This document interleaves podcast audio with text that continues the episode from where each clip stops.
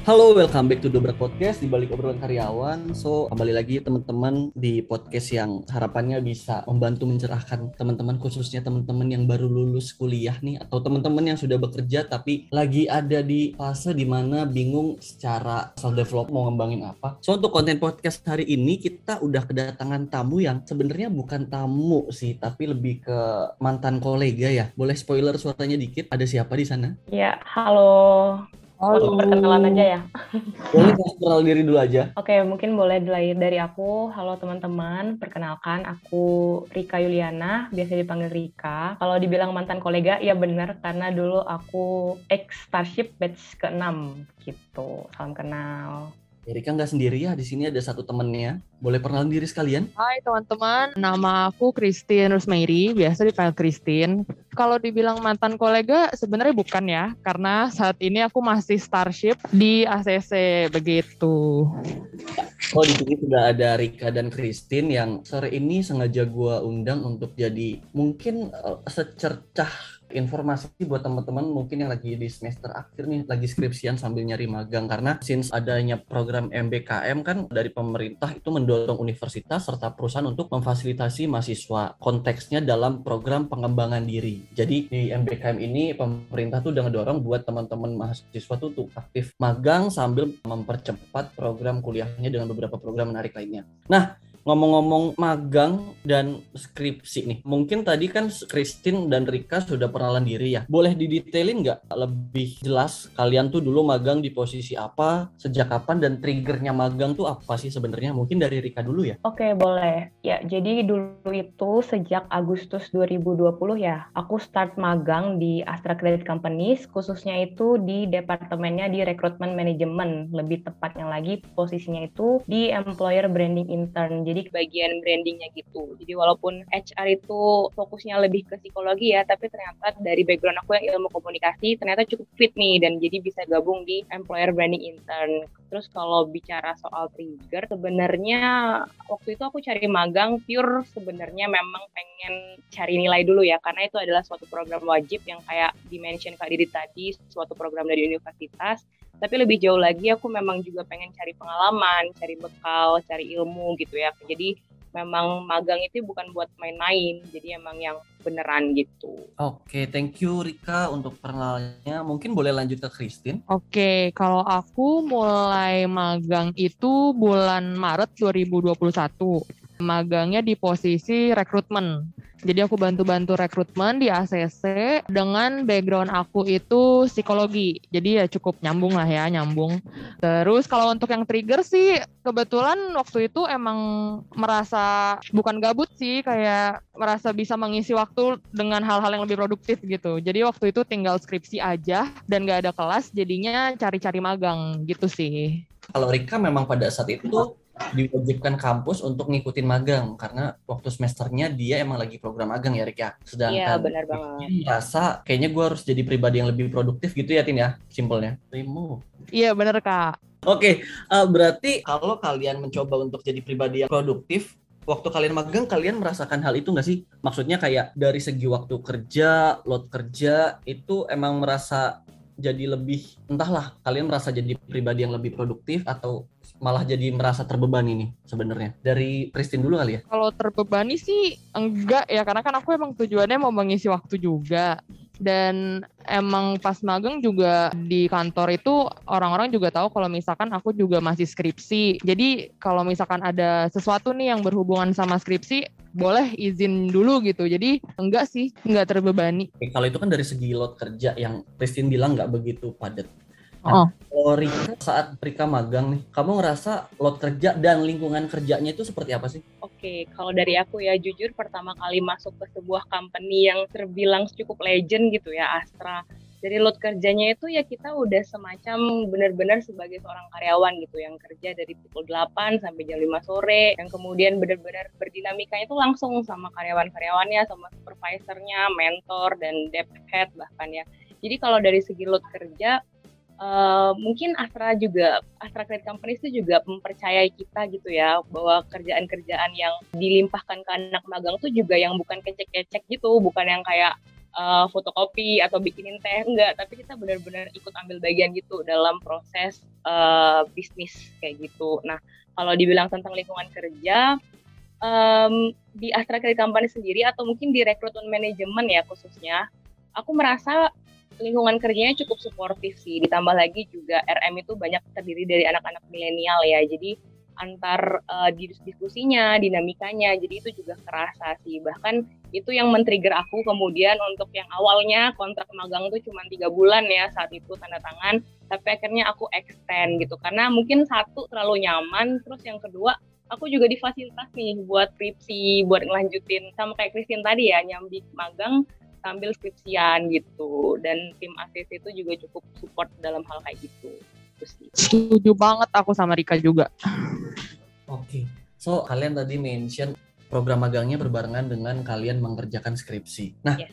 itu kan dua hal yang sebenarnya kalau dipisahin satu sama lain aja udah cukup padat kan. Benar. Itu cara kalian membagi waktunya kayak uh, menurut kalian apakah waktu kalian antara skripsi dan magang itu efisien? Kalau iya kenapa? Boleh dari um, Rika dulu? Kalau dari ya um, kalau dari aku sendiri ya sebenarnya memang benar magang dan skripsi itu adalah suatu dua hal yang berat mungkin ya bagi mahasiswa tingkat akhir. Tapi yang saat itu aku lakukan adalah aku coba beraniin dulu aja sih. Jadi posisinya di semester 7 itu aku ngambil magang sekaligus skripsi ya walaupun awalnya skripsi itu benar-benar nggak kesentuh sama sekali gitu loh. Jadi balik lagi karena waktu magang di ACC kita udah kerja bak layaknya karyawan gitu ya yang 8 to 5 dan akhirnya skripsi juga terbengkalai walaupun Sabtu Minggu ada waktu tapi akhirnya untuk istirahat. Tapi akhirnya karena aku udah berani nih ngambil di semester 7 udah berani untuk ngambil tanggung jawab itu. Nah akhirnya kan kayak kepikiran juga nih waduh kok kita jadinya berat sebelah gitu. Kok aku berat sebelah kok cuman magang yang diurusin tapi skripsi enggak. Nah akhirnya prinsip aku adalah yang penting berusaha dulu yang penting dicicil lah setidaknya walaupun kita dari 8 sampai 5 sibuk banget. Kayak tadi Christine bilang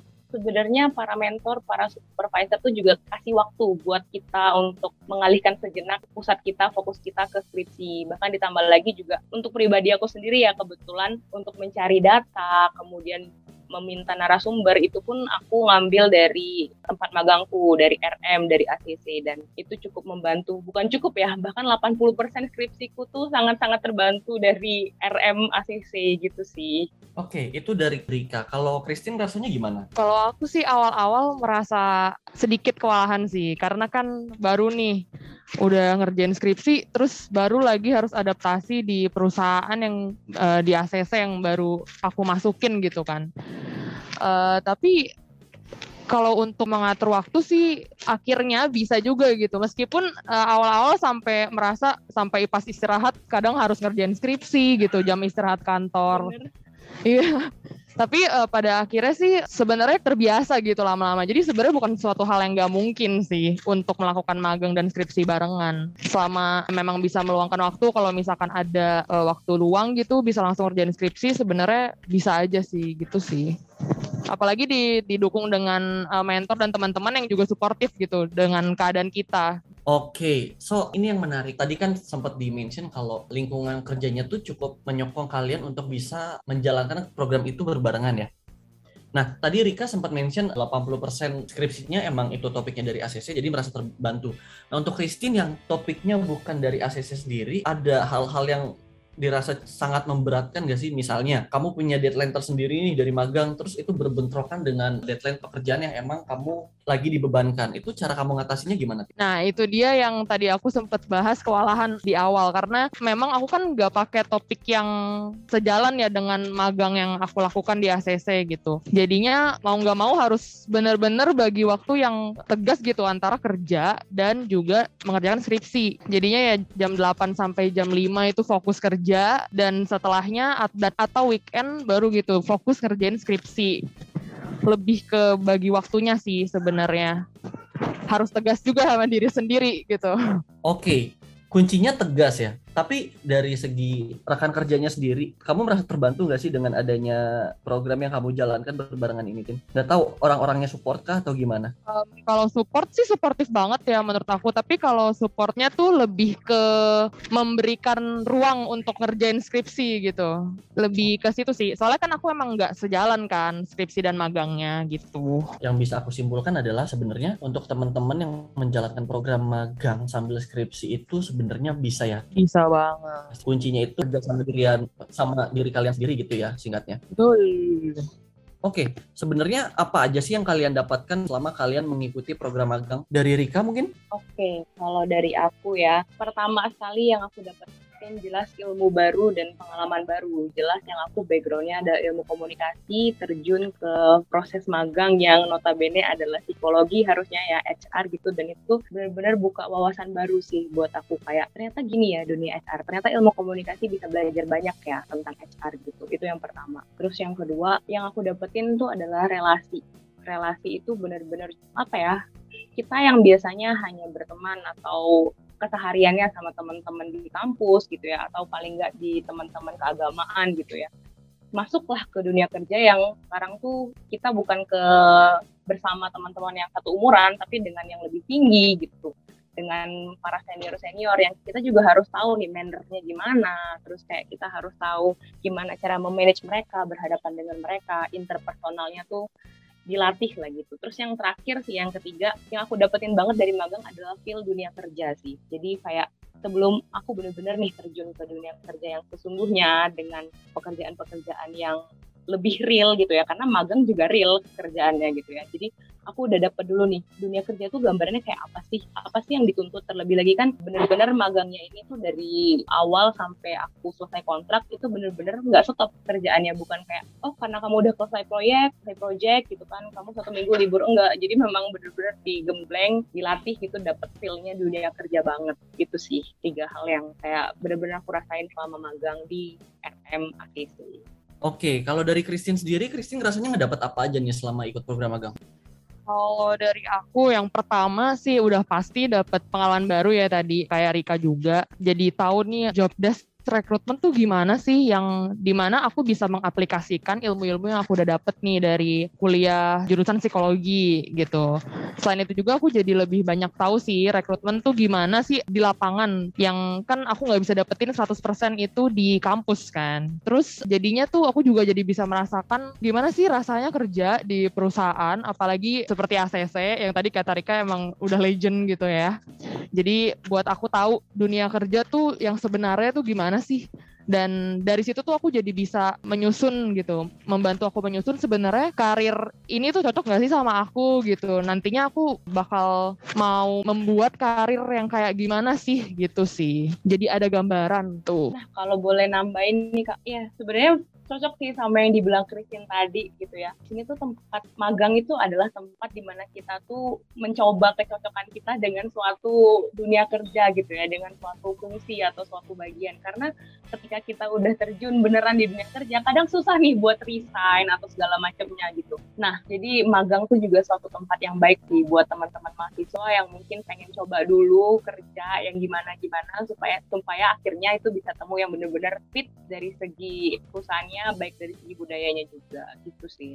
Oke, nah tadi kan Christine sudah banyak menjelaskan baik itu dari program magangnya sama gimana cara kalian itu bisa menjalanin mission possible ini nih buat magang sambil skripsi. Nah, pertanyaan terakhir nih, ada nggak sih tips and trick untuk ngerjain skripsi sambil magang ini kayak apa aja hal yang perlu disiapkan sebelum berkomitmen untuk skripsi dan magang secara bersamaan? Mungkin dari Rika dulu kali ya. Oke okay. kalau dari aku tips trik kalau mau jalanin magang sambil skripsi. Kalau pertama dulu ya, kalau awalnya mau mencari magang gitu. Kalau dari aku sih ya, aku pengen banget kalau dulu itu cari perusahaan yang bukan hanya sekedar tempat aku magang yang main-main, yang cuman kolek nilai aja, tapi aku pengen yang bener-bener dapat perusahaan di mana aku belajar banyak, gali ilmu, pengalaman dan pembelajaran. Nah, gimana sih caranya? Waktu itu sih aku sempat ikut seminar ya. Kalau nggak salah waktu itu seminar dari ACC dari tim RM yang komunikasiin kalau kita lagi buka program magang terus kayak ngeliat program magangnya bagus gitu. Dan bahkan saat itu pun udah dimention nih dari moderator dan pembicaranya waktu itu kalau kalau misalnya kalian saat ini sedang mahasiswa tingkat akhir dan butuh segala macam hal tentang skripsi atau kebutuhan lain-lainnya itu bisa dikomunikasikan. Nah kayak gitu. Nah itu yang jadi salah satu trigger juga buat aku kayak milih oh berarti aku bisa nih beraniin diri buat ngambil magang dan skripsi di ACC pada saat itu.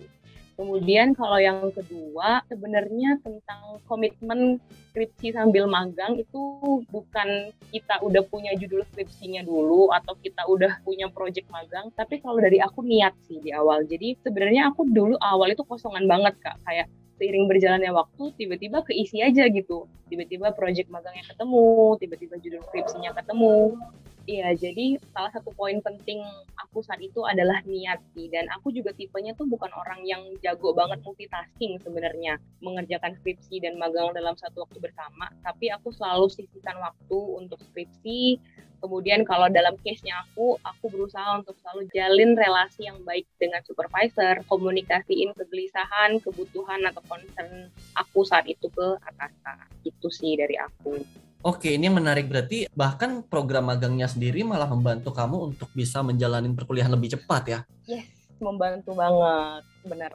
Oke, nah kalau Christine apa nih Tin? Mungkin tips and trick yang mau kamu sampaikan ke teman-teman listener yang lagi pada ngedenger ini? Oke, kalau aku juga kurang lebih mirip ya sama Rika. Setuju sama Rika yang tadi bilang mungkin sebaiknya kalau kita cari perusahaan tuh harus sesuai ya dengan tujuan kita magang tadi ya kalau aku dengar. Itu yang pertama. Terus juga jangan takut untuk ngomong gitu sama mentor kita di kantor kalau misalkan emang kita tuh lagi barengan skripsi magangnya. Yang penting dari awal tuh informasiin kalau misalkan iya kak aku juga sambil skripsi nih mungkin sesekali akan minta waktu sebentar untuk bimbingan gitu. Jadi kan udah enak, udah ada informasi dari awal. Nah, kalau tadi yang aku juga udah bilang, selain harus niat tuh, tadi kata Rika ya, kita juga harus tegas nih sama diri sendiri dalam bagi waktu. Si, oh sama satu lagi, kalau misalkan nih lagi riuh banget nih kayaknya magang sama skripsinya, lagi stres gitu. Jangan lupa juga sih sebenarnya uh, sesekali refreshing gitu, lakuin kegiatan yang disuka atau curhat sama temen yang tepat gitu. Itu membantu banget sih kalau buat aku. Jadinya lebih ke refresh gitu otaknya. Jadi pas kerja lagi, pas kerjaan skripsi lagi tuh bawaannya udah lebih senang, lebih tenang tenang gitu, lebih bisa mikir gitu sih kalau aku. Oke, nah sebenarnya masih banyak pertanyaan yang mungkin bisa aku sampaikan nih mewakili teman-teman listener juga. Cuma mengingat waktunya sudah lebih dari 20 menit, mungkin nanti pun kalau ada pertanyaan lanjutan bisa kita tambahin ke konten lanjutannya ya, teman-teman. Jadi Rika sama Christine masih bersedia untuk jadi narasumber kan ya? Boleh banget. Boleh ya, dong. Merasa terpaksa kan ya? ya. Oke, paling gitu teman-teman. Terima kasih sekali lagi Rika sama Christine atas penjelasannya. Semoga teman-teman listener ini cukup tercerahkan kalau mereka emang mau ngikutin hal-hal apa saja yang sudah kalian lakukan khususnya saat magang sambil skripsian. Jadi yang perlu di adalah sebenarnya magang sambil skripsi itu uh, sebuah mission possible karena ya selama kalian punya komitmen, selama kalian punya tekad yang kuat, selama kalian tegas sama diri kalian, itu hal itu sebenarnya bisa aja dijalanin ber berbarengan dan mungkin yang terpenting juga kalian harus bisa memilah kali ya perusahaan apa atau perusahaan mana yang mungkin nanti mau dijadiin tempat kalian untuk magang sambil skripsi itu sendiri. So, paling gitu aja untuk sesi podcast sore ini teman-teman. Balik lagi paling segitu dari kita. Aku Didi Triadi. Aku Christine. Aku Rika Yuliana. Sampai jumpa di konten selanjutnya. Bye. Bye